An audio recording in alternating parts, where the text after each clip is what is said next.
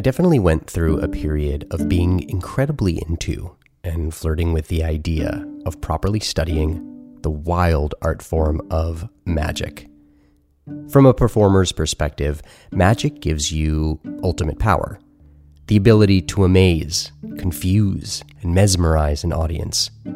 It's a performer's medium with endless ways to deepen practice and study, and hundreds of years of inherited guidance to draw from. And as a performer, to be able to suspend your audience's disbelief, perhaps bringing them to the brink of believing that maybe, just maybe, there's something to the supernatural or otherworldly, that's fun. Judaism is actually chock full of magic adjacent practices. Some of you may have family, perhaps grandparents, that spit three times to ward off evil spirits, or you've heard the term kinehora, which literally translates to no evil eye. Certain Hasidic communities use fertility charms, and in the Torah itself, there's actually quite a bit of magic in the narrative. While we spoke many months ago with Pam Grossman, a practicing Jewish witch, about spells and rituals, we thought it would be fun to have a conversation with a practicing magician, one who has a personal journey from the bima to the boards. Enter Tanya Solomon. Tanya has a pretty incredible life story, having grown up with a cantor as a father until she decided to run away with the circus. She's spoken and written at length about her relationship to both Judaism and stage magic and how the two are interconnected. Today, Rabbi Jess and I will speak with Tanya about her journey around the world as a performer, the parallel lives of magicians and rabbis, what we might take from the inclusion of demons and angels and amulets and charms in the Torah, and why so many magicians throughout history are Jewish. You know, if I could perform any trick right now, I'd throw a smoke bomb, and as the atmosphere cleared, we'd have a rating and review from every one of our listeners. You can make my wish magically come true by hopping into iTunes or wherever you get your podcasts. And the piece de resistance would be to discover that our listeners went above and beyond by performing a sleight of wallet, having become supporters of the study's Patreon. A few of you already have proven this trick to be possible.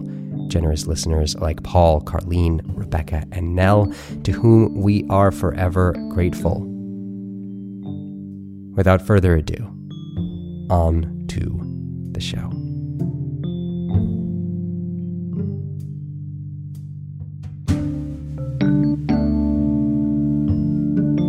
As always, a pleasure to be in conversation with Rabbi Jess Minnen. So good to be with you again, Jess. So good to be back, Raviv. And today I would like to welcome Tanya Solomon, magician and a regular on the New York variety circuit. Tanya has toured the world as a magician and stage performer. She's been a cast member of Coney Island sideshows by the seashore. Time Out New York has said Tanya's performance are magic for an intelligent adult audience. Tanya Solomon, thank you so, so much for being with us today. Hi, Raviv. Hi, Jess. It's great to be here. Tanya, I am like I, am I'm a fan of your work and I am a fan of your story and I'd love to learn a little bit more about you, the evolution of your relationship to Judaism and Jewish practice, and perhaps your call to magic and performance. Well, uh, my relation to Judaism and my work as a magician, it's definitely interwoven. I came to magic, I came to performance very late in life. I didn't start till I was about 29, 30, but I was raised Orthodox. I was raised modern Orthodox.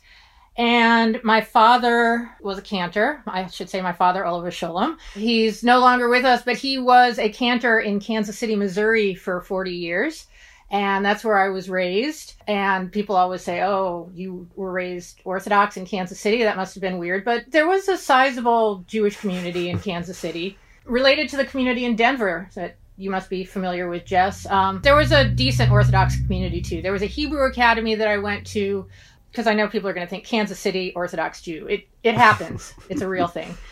So I was raised modern Orthodox as a child as I got older, I left the Hebrew Academy, went to a secular middle school, and went through a rebellious period of total atheism, just total disbelief in God, um, this sort of mechanistic 19th century view of the universe. I mean, I wouldn't have described it that way as a 13 year old, but looking back on it, I'd describe it that way. Uh, later on, like when I was in college, I was more spiritually engaged, so to speak. That sounds very woo woo, but I was more, let's say, open to mystery in the universe than classical atheism or teenage atheism allows. And I, I studied Judaism as a comparative religion subject in college. So, I have some knowledge about Judaism from a distance through that. I never came back to Judaism uh, as a practitioner. I consider myself culturally, ethnically, proudly Jewish.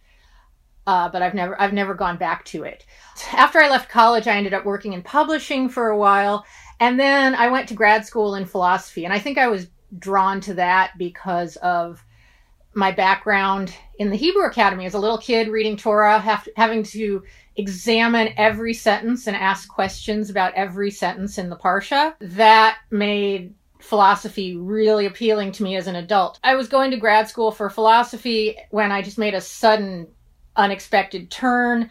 I became a huge fan of this little punk rock circus in Brooklyn, uh, the Bindlestiff Family Circus. They still exist, but they're a much more professional outfit now. But they used to be wow super DIY little circus. Very they they used to be very adult. Now they're more family oriented. Anyway, I would go to their show every week. I was just blown away by this vaudevillian experience, these weird acts. Uh, this this whole format, I, I was addicted to it, and I wasn't a performer at all, but I got a chance to be their merch person. And it's a long story, but I ended up doing sideshow acts with the circus. I got so drawn into it. And then I worked for the Coney Island sideshow. So all of a sudden I was a performer. And I think the reason I was able to make that transition when I was 30 was because my father was a chazan, he, because he was a cantor. He himself, he was a very shy guy. He was a very quiet guy. But when he was on the bima, he was on stage. He gave an operatic performance. He had this magnificent baritone. He was very dramatic. He was just very theatrical. And it really struck me that someone who was just so quiet in everyday life, he liked to just be home tinkering with electronics. He wasn't very social, but when he was with his congregation, and it was a pretty large congregation, he he was just on fire with an audience. And he could feel the energy of an audience and communicate with them. And he never explicitly taught me that, but I grew up watching that. I grew up watching that exchange of energy with a congregation, with an audience from a bima, which is essentially a stage.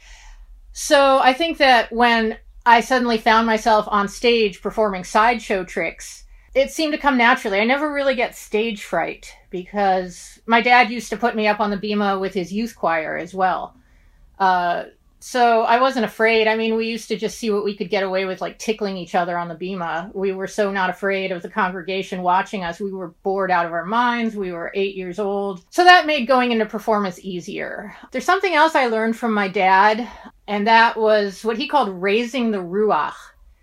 Uh, I don't know if your listeners are familiar with that term. In Hebrew, it literally means wind, but it also means spirit. Uh, for my dad, I think it was not so much mystical spirit as the spirit of the congregation, uh, the wind passing through everybody. He, it was his job to unify the congregation, to get them musically engaged, whether they had any musical talent as individuals or not. He wanted them singing loudly, feeling the energy. From him, I learned to be on stage and to really engage with an audience's energy. Uh, it's not traditional theater. There's no fourth wall. There's no fourth wall in stage magic performance, and there's no fourth wall in shul. So that was that was a really mm. strong lesson from my dad. That really all resonates with me, and I maybe have talked about this on the show before, but that I feel like I can trace my attraction to performance and theater specifically to growing up with a grandfather who was a rabbi and seeing him tell stories and seeing him give devars on the bima and move people and bring people to laughter or tears through through story. I did not and I really respect this actually run away with the circus and I wish that I had. But I guess if you have committed yourself to lifelong uh, journey into performance then you're running away with the circus in one way or another. We used to always say in rabbinical school that there are two types of people who are drawn to become rabbis, right? It, it's it's theater kids and law school dropouts, and really everyone is one of those those two things in rabbinical school because you have to want to engage in some way with the minutia of the text, right? You have to want that, and to a certain extent, you have to want to be on stage. You have to want to be the focus of people's attention. I think so. I, I I don't know about being the focus of it. Like I don't particularly welcome being the focus of attention, and I think my dad was that way too. Like he never, in regular life, he never particularly cared to have anyone looking at him. He wasn't a show off. I think you'll find a lot of people who are class clowns don't end up going into theater. Uh, theater people can be kind of shy. Yeah, I'd agree with that. I'd agree with that because there's something about, uh, like, as an actor, you're behind the character, right? It's not actually you. As a magician, you are telling the story of the magic, and as a cantor, you're behind the the mask of song. Absolutely. Uh, so Jess, it's really just the rabbis that uh, want all the attention.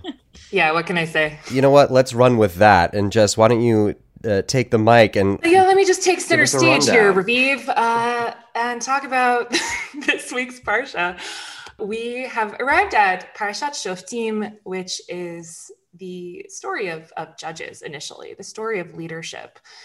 We are in Deuteronomy 16, verse 18, and we're going to go through chapter 21, verse 9. Um, the parsha is called Shoftim because it's the first word of the parsha, and it's talking about the appointment of these Shoftim, these judges and officials who are going to be stationed at our gates, at the gates of our cities. And you actually see this come up in later stories that when people have questions or when people have cases that need to be decided, they go to the Shoftim, to the judges who are positioned at the gates of the city. We have a very famous line, you know, I'm going to tell you about the famous line, Tzedek Tzedek Tirdof. This is the direction of the Shoftim. What should judges and officials, magistrates be directed to do? And they are directed in the direction of tzedek or justice. Tzedek, tzedek, tirdof. We know when we have a word repeated like that, that it's emphatic. Justice, justice, tirdof, you will pursue. This has become in modern Jewish circles a real rallying cry for activism and community organizing and social justice. And it's fascinating to me that almost in the same breath that we are getting the structure for how our leadership should officiate is this idea that we should always be attuned to or directed towards Tzedek. And that chapter concludes with some messaging about not creating altars to other gods.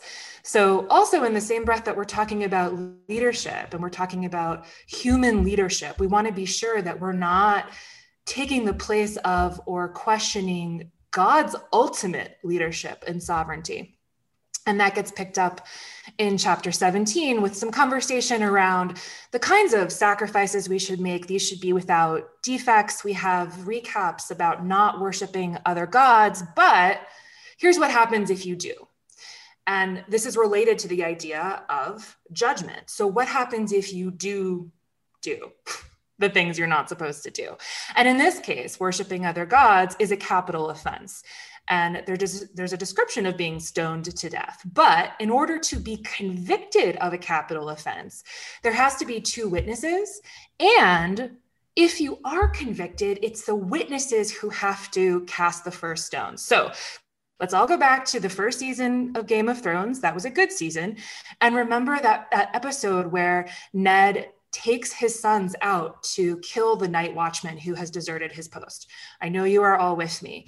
And he, the king, is the one who enacts the capital offense, which means that if you are going to put someone to death, if you are going to be a witness against someone in a, in a case that results in their death, you have to be so sure that you're willing to swing the axe. I'm on board. I'm not on board with capital punishment. Let's be clear here. But if you're going to be in a society in which capital punishment is a part of the legal construct, then let's make it as difficult as possible to actually enact capital punishment. And if there is a case that's too difficult to decide, the chapter continues, and you take it kind of up the chain from the magistrates to the shoftim, the judges to the priests. And if it goes all the way up the chain, then you have to accept their verdict.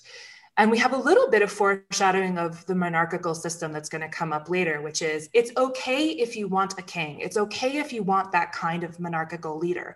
But it has to be a king that God chooses, and that king has to be committed to Torah. So, yes, you can choose your own leadership, but when we get all the way up to the top, it has to be someone literally ordained by God. We continue in chapter 18. We have some notes about the Levites and the Kohanim, who are literally going to be castes of people set aside for temple service. And because they are not going to participate in the agricultural society, their needs are going to be taken care of by the people through the sacrificial system. So when you come to the temple and you're making sacrifices, part of those sacrifices are set aside as donations to the Levites and the Kohanim, the priests so that their needs, their basic needs for food, are taken care of. We have some additional direction to not be like the cultures and people around us in the land that we are going to inhabit. And this is where we get a few famous verses that we will spend our time unpacking today. Chapter 18, verses 10 and 11 Let no one be found among, among you who is an augur. We'll talk about that in a minute. A soothsayer, a diviner, a sorcerer, one who casts spells, or one who consults ghosts or spirits or inquires of the dead. And the idea here is that you, Israelites don't need those things because God will take care of your needs and appoint prophets to meet your needs. Chapter 19 expounds upon laws we've already talked about before, namely the cities of refuge. And what we have here in this chapter is a much longer conversation with examples about cases of manslaughter. What does it mean to actually engage in manslaughter? What are what are some examples of that? And then we clarify because we've had some miscommunication in previous chapters, different versions of this text. One says six cities, one says three cities. So now we clarify that it's three cities when we first enter the land and then is enlarged to six cities of refuge. And lastly, we have a recapitulation of this idea that we need always two credible witnesses. We have a little bit of an aside of what to do with a false witness. Uh, it is not good. Don't be a false witness. And we have that famous line an eye for an eye, which is later unpacked in rabbinic text to mean the value of an eye. And that takes us to chapter 20 and 21, the conclusion of this Torah portion. Chapter 20 is instructions for battle. So, who is exempt when we go into battle? And it turns out a lot of people are exempt. Do you have a new home, a new vineyard, a new wife? You're exempt. Are you afraid? You're exempt. That's a lot of people. And then we have some instructions that when taking over a city or laying siege to a city, terms of peace must, must be offered first. This applies to cities that are further afield, but here in the land, and this is a difficult one, you lay siege and leave no one alive. This is one of those verses that you can't turn away from. You have to lean into the discomfort and hopefully let that be productive discomfort. What does it mean that in the same breath, we are instructed to lay siege and leave no one alive, but never destroy the trees. Never engage in total warfare. Never completely destroy the land. And there are several verses here about the importance of leaving the environment and leaving the trees in particular intact. So there's something very painful and something very beautiful, almost in the same breath. And if that's not a definition of Torah, it's hard to think of a better one. And then last but not least, chapter 21, what to do if you come across a, an unknown corpse. You come across a dead body in the field and you don't know what happened to that person. Whose responsibility is it? And so there's some discussion about how it's the responsibility of the closest town and that they have to make a sacrifice of an unblemished, unworked heifer so that they are absolved of any responsibility, i.e., we want to be sure that if we come across someone who has died and we don't know what happened, that we are not standing idly by. It wasn't us that committed a crime. And so we actually land here and end the Parsha here with this idea of taking responsibility for death, even in the case where the death is unknown. I really, really love Parsha Shoftim because there's so much to parse out here and to think about. And I feel like, you know, when we sit down and think about what these episodes could be, there's like a hundred different versions. Never destroy the the trees. Like there's so much to unpack there. Tzedek, Tzedek, Tirdof. I just love it. So thank you so much, Jess, for walking us through that. But I am curious, what is with the prohibition on things like augury and soothsaying and divination, sorcery, and all that kind of fun stuff in between. So let's, uh, you know, let's define our terms. And I think Tanya will help us unpack a little bit more about what magic means in a modern sense on the stage. In the context of the Torah, there are a few different types of magic or sorcery mentioned. So augury is divination through birds. And in fact, you if you know the word inauguration, right? When a leader is inaugurated, you can hear the word augury in there because when leaders were inaugurated in ancient Rome, birds were released into the sky and that's Is that really what that's from? Yeah. right? That is wild. So, augury is the practice of divination by examining birds. Um, usually, their flight patterns. Soothsaying is a type of fore- foretelling, a type of fortune telling. Soothsaying is usually implying something about foretelling the future, like psychics, but the Hebrew here makes it very clear that the word is rooted in the Hebrew word for clouds. So soothsaying is somehow connected to divination through studying the clouds. Then we have divination in general, which is kind of a fortune telling or magic, specifically about supernatural means, i.e., signs and omens. Sorcery, which is magic that can, in English translation, is often implies witchcraft or black magic. And there's quite a lot of rabbinic texts that discusses the gender dynamics here. I don't think we're going to have time to get into this today, but the gender dynamics around women and magic and witchcraft. Um, we have the casting of spells, which is very straightforward. It's actually using divination to create spells that are some kind of incantation asking ghosts and spirits is a is a version of necromancy essentially being in contact with the dead but in a future minded way sure. like help us understand what's going to happen. And then knowing the dead which is the roots yada and darash like literally knowing to seek from the dead which is past minded so what's the deal? The deal writ large is all of the things that you could hope to gain from these practices, you should have faith in God or God's prophecy, God's, you know, human beings who have been sort of ordained for prophecy to speak to and through. And so you shouldn't have a need for sorcery. You shouldn't have a need for spells. You shouldn't have a need for divination because you should have faith. And we will unpack a little bit later how that actually plays out in Judaism, which to be perfectly honest, ends up having quite a bit of magic in it. Tanya, do you recall your first encounter with this passage and how it landed then and, and what it means to you now? I don't remember a first encounter with this passage in particular. It didn't really stand out to me because it wasn't something that was really emphasized to little kids growing up Orthodox in Kansas City. You know, that I, I, got in trouble if I wrote on my hands, for example. I had broken a taboo then, but there was no problem with augury or soothsaying. However, there was a general taboo on the supernatural in a certain sense. There certainly wasn't. Growing up Orthodox, there was definitely a certain taboo on the supernatural. The taboo was not on stage magic at all. My parents would watch stage magic on TV. I didn't particularly care for stage magic as a kid, mostly because what I saw on TV were cheesy magicians slicing up women that didn't look like much fun or anything marvelous to me. Uh, I came to see magic very differently much later. There was a taboo on the supernatural that was considered pagan or other. I don't think they would have hmm. used the word pagan, but for example, no D&D. I was an 80s child. No Dungeons and Dragons. No Stephen King. Uh, no Lord of the Rings and what really broke my heart was no Halloween. Uh, mm. I loved monsters as a kid. I wanted to go trick or treating. It was not allowed. So while I don't remember encountering this passage, I do remember a taboo on that aspect of the supernatural in entertainment. Just with all of these prohibitions, don't we actually have a lot of magic in Judaism?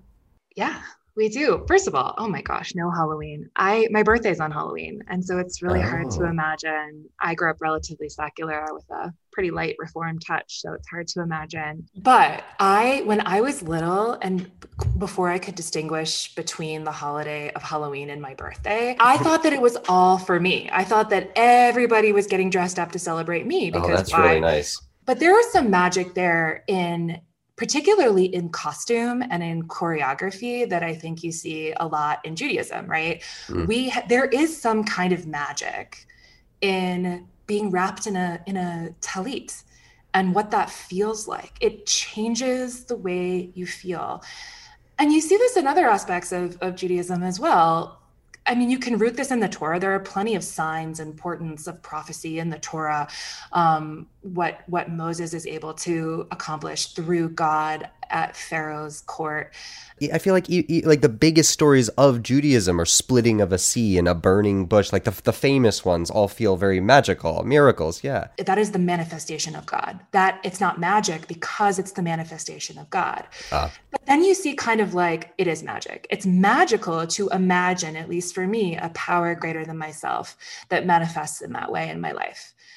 And then you also see things like tefillin, for example, which are sometimes called phylacteries in, in modern English, which are literally derived from the idea of bind them as a sign upon your hand, let them be a symbol before your eyes, but also that they are a kind of amulet.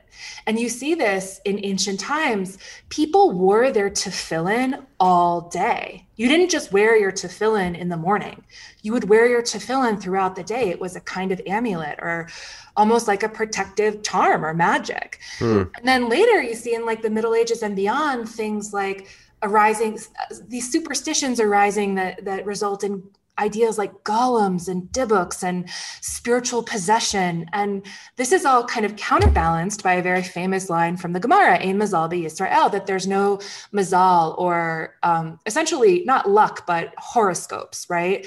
That we don't believe in that kind of divination from above. So you wouldn't have had Jews who are like, well, I'm a Scorpio, so I am a Scorpio obviously. So let me tell you what that says about me. You wouldn't have that, but you do have all kinds of associations that are very similar with, for example, the Hebrew months of the year and when you're born and what that means. So, yeah, we actually have quite a bit of magic in Judaism. It is absolutely no secret that we here at the study are huge fans of Shabbat. It is why we make this show and bring it to you, listeners, all over the world. If you are interested in diving into more Shabbat and filling out your Shabbat rituals, head over to onetable.org to check out all of the amazing programming, text, study, videos, and more to help you and your Shabbat practices every week. To uh, pick up on something that Jess mentioned the story in, in Shemot, in Exodus, about a magic show. There is an actual stage magic show in the Torah. I mean, this is the beginning of the 10 plagues. It's a, it's a magic off, it's a challenge. What Jess said about the source of the supernatural, I think, is really key. I went back and looked at the instances of magic that I could find in the Torah and there's plenty of supernatural. There's so much magic, but it has to come from God. There is no magic that comes from human beings, that comes from non Jews who are not using the power of God. There's one exception that I could find, and that's the Witch of Endor. For you, is there any connection between knowing that there are stories that contain magic within Torah and your own you know practice of performing magic? Does that is there like a cross section for you at all or do they feel really separate? They feel very separate. I don't think there's any proscription on stage magic at all. I think it's really soothsayers and augury. I had no idea that augury involved birds. Thank you jess I deal with a lot of Orthodox clients, including clients who are much more Orthodox than I was raised, uh, Hasidic clients. They hire magicians, I think, more than any other group in New York City. They love magic shows. Wow. Uh, there's there's no problem for them with watching watching marvels on stage. There's another question about whether they practice a different kind of magic in real life. I have heard of Hasidim using fertility charms and other amulets. Uh, I suppose because the power comes, I, am not Hasidic, I can't speak for the Hasidim, but I'm guessing that because the power comes from God, comes from Hashem, it's okay. I can definitely back that up. I married into a Hasidic family, and we had um, a magician at one of our Sheva Brachot dinners. After our wedding, you have the you, it, you can celebrate with seven nights of raucous partying, which we did. And at one of those parties, there were magicians hired, and it was fantastic, and everyone loved it there's also a lot of superstition in the family I married into, whether it's taking the wine from Havdalah and dipping your fingers in it and touching your temples and your wrists and carrying a little bit of the sort of literal magic of Shabbat into the week with you and that blessing, that bracha into the week with you. And I, I agree with Tanya that the line in the sand seems to be that magic is something that allows us to suspend our disbelief. We all know stage magic is designed to to be um, something that helps us suspend our disbelief, but you're not actually supposed to believe that the magic is quote unquote real, as opposed to things like divination and psychic readings and soothsaying or, or things in that category, which isn't a suspension of disbelief. You're supposed to believe it, right? Like that is supposed to be real and I think that challenges the sovereignty of of hashgacha pratit, right? The that that God is ultimately in charge of what's going to happen, and that we as human beings have free will, but shouldn't try to interrupt that pathway or get in the way of that. Tanya, I've I've seen you write about. Um, isn't there a quote about how magicians are the most honest liars? Yes, it was actually um, from a Jewish magician, the late Ricky Jay. Magicians are the most honest liars because the whole premise of magic, of stage magic, is we are here to deceive you. I'm here to deceive you. Let's not beat around the bush. I've studied a lot of magic, and that has made me very skeptical. I don't. I'm not 100% skeptical about the supernatural. My mind is open to all kinds of things, but I know for a fact there are so many incredibly devious ways that you can fool someone. You can really make someone believe that they are speaking to the dead, that they're having a supernatural experience, that objects are animating themselves around the room. And so I'm very cautious about what I believe. I, th- I think there is a taboo against the supernatural in Judaism that doesn't come from religious Judaism. I think there's a real line drawn against the supernatural in modern Judaism as of the 18th century. Jess mentioned the the Middle Ages, the flourishing of Jewish magic, the belief in demons and angels and amulets and charms and all of this wonderful Jewish magic. There was a blowback against Jewish magic, uh, the blood libel, which has not left us entirely. There are still people, I'll just say it, QAnon, who believe in the blood libel, who believe that Jews practice dark magic and that they use the blood of Christian infants.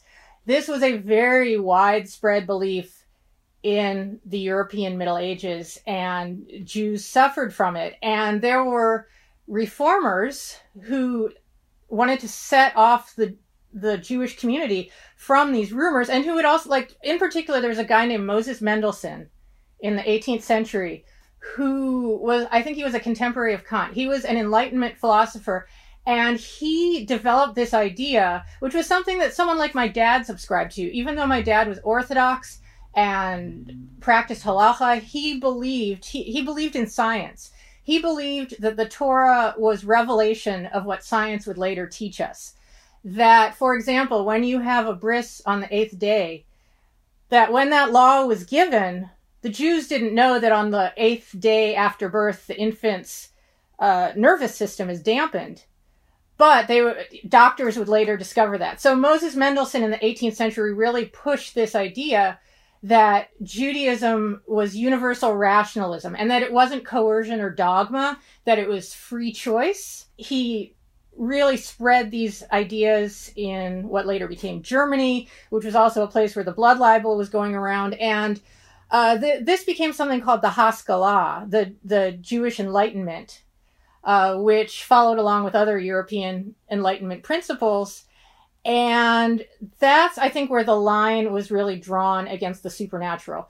These people, for very immediate reasons, because they were being persecuted because of the blood libel, they they were trying to distance the Jews from magic and making Judaism seem like a rational, scientific, modern community and practice. And I I found out I was reading about this online and I discovered that the Enlightenment Jews, they were called Maskilim, uh, one of their most frequent targets was actually the Hasidim. They would satirize the Hasidim and all their wonder rabbis and uh, the Baal Shem Tov and other uh, miracle tzaddikim. The Baal Shem Tov was a practitioner of folk medicine and he did all kinds of magic. And this was a, a point of satire for these Enlightenment Jews. So from then on, uh, I think the Jewish mainstream really tries to separate Judaism from magic. But these folk traditions persist. I mean, my mom, uh, whose parents came from the Pale, uh, came from what's now Belarus, she still, she was born in the United States, but she still had some of these folk practices. Like she'd say kinehora against the evil eye. May the I, it's something like may the evil. If someone wishes you well, or you're wishing someone well, you say kinehora. May the evil eye not be on you. And she would also pretend to spit and say poo poo poo three times so that the evil eye wouldn't happen. This was someone who grew up in 20th century America, but she still carried these folk superstitions. So the Jewish Enlightenment definitely did not erase all of it. Every time I get a compliment when I'm when I'm in my Hasidic circles with my in-laws, kinehora, Kanan Hara, because you don't and you see this in other types of sort of Jewish traditional phraseology. Like if you if you find out that someone's expecting a baby, you don't say Mazel Tov, you don't say Mazel Tov, you don't say you know congratulations. You say Bisha'atova, like in good time. So there's there's definitely like a strong current of of the superstitious that runs through Judaism to this day. Tanya, you mentioned that there are there's a whole slew of Jewish magicians throughout history, and some of the greats Houdini, David Copperfield. Uh, the list of prolific Jewish magicians is a long one. Why do you think that is? Yeah, it certainly is a long list of of magicians. Uh, even David Blaine is half Jewish. Uh, if if you are sort of a magic nerd and know anything about the history of magic, there were whole dynasties of American Jewish magicians, the Herrmanns, the the Bambergs. I think there's a couple reasons for that. Historically, there's a reason. Uh, th- this has been pointed out by Max Maven, who's a, a famous Jewish mentalist, which means a stage magic mind reader. Yes, his name is Max Maven. I suppose Maven sounds creepy if you're not Jewish. It just means expert in Yiddish, but he's a, he's a very campy magician with pointy eyebrows. Anyway, there's there's there's a theory that because Jews were used to being very mobile, because they were used to having to get up and leave somewhere really quickly due to persecution, that they went into fields of traveling entertainment very easily. It was very natural for them.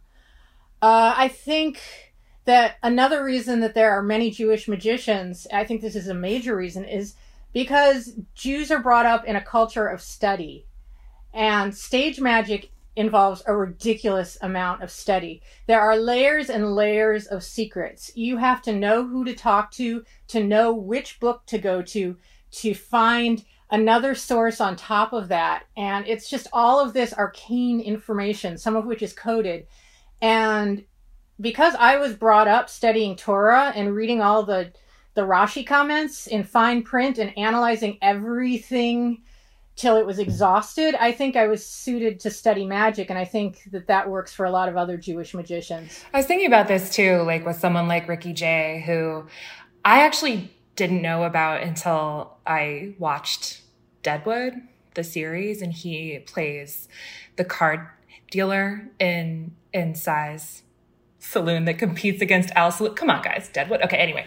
So I'm Ricky learning Jay that you is... watch a lot more television than I do. Okay, listen, I only watch good television, Raviv. Like, yeah, I, am not, I'm not judging. Just, so I'm like, who is this guy? Because his his sleight of hand is, I've never seen anything like it. And this is a type of magic, sleight of hand. It's a, we haven't talked much about it, but it's a type of magic, and it's I think probably my favorite kind of magic because it allows you or encourages you to get up close and try, try to understand.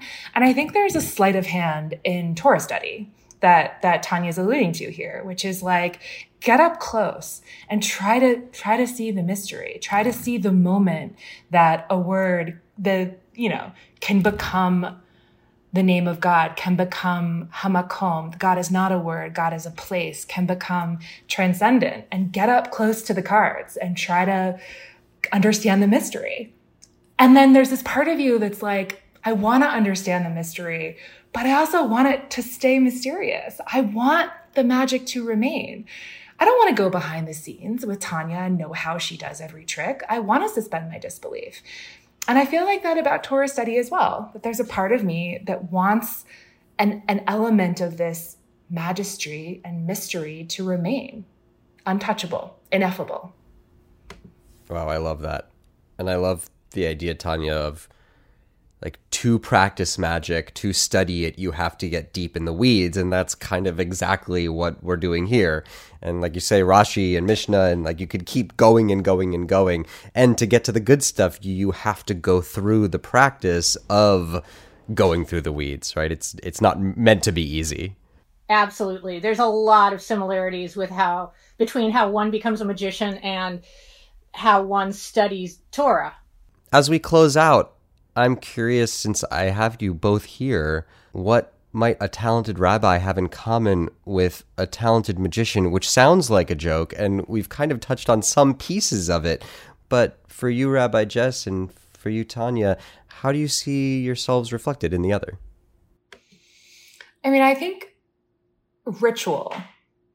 Ritual is is the ultimate magic trick because you're you're creating meaning using these components of, of purpose and drama and choreography and props and script.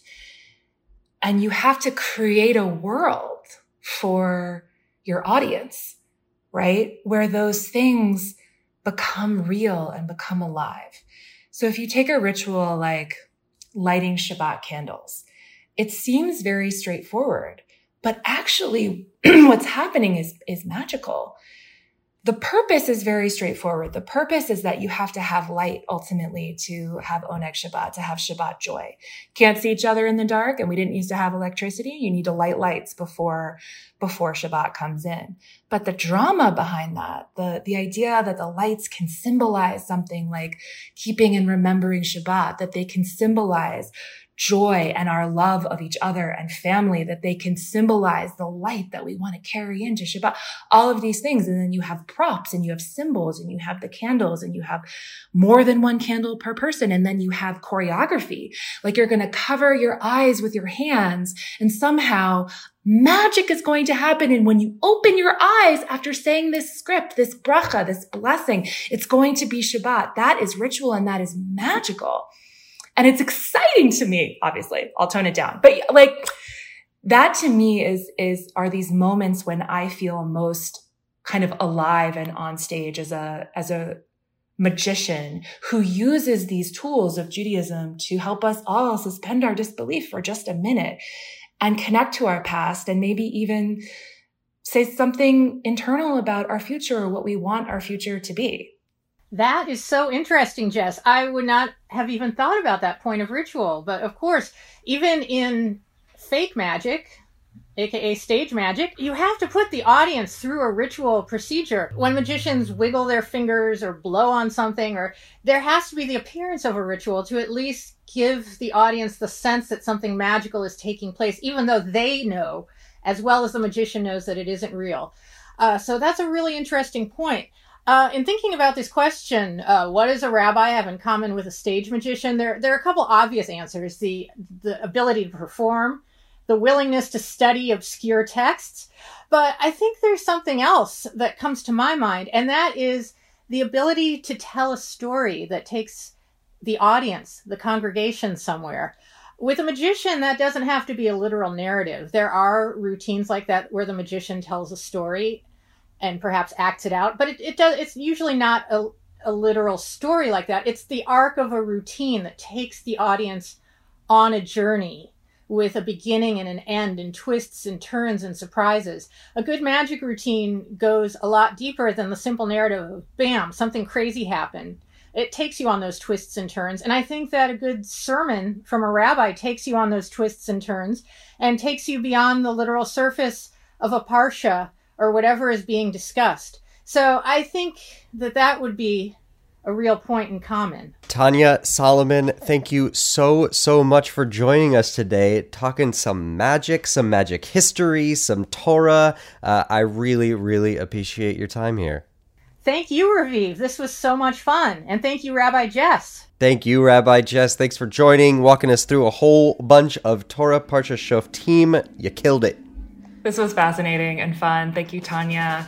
Thank you, Raviv. And thanks for listening, as always. Shabbat Shalom, everybody. Shabbat Shalom. Shabbat Shalom. I put a spell on you.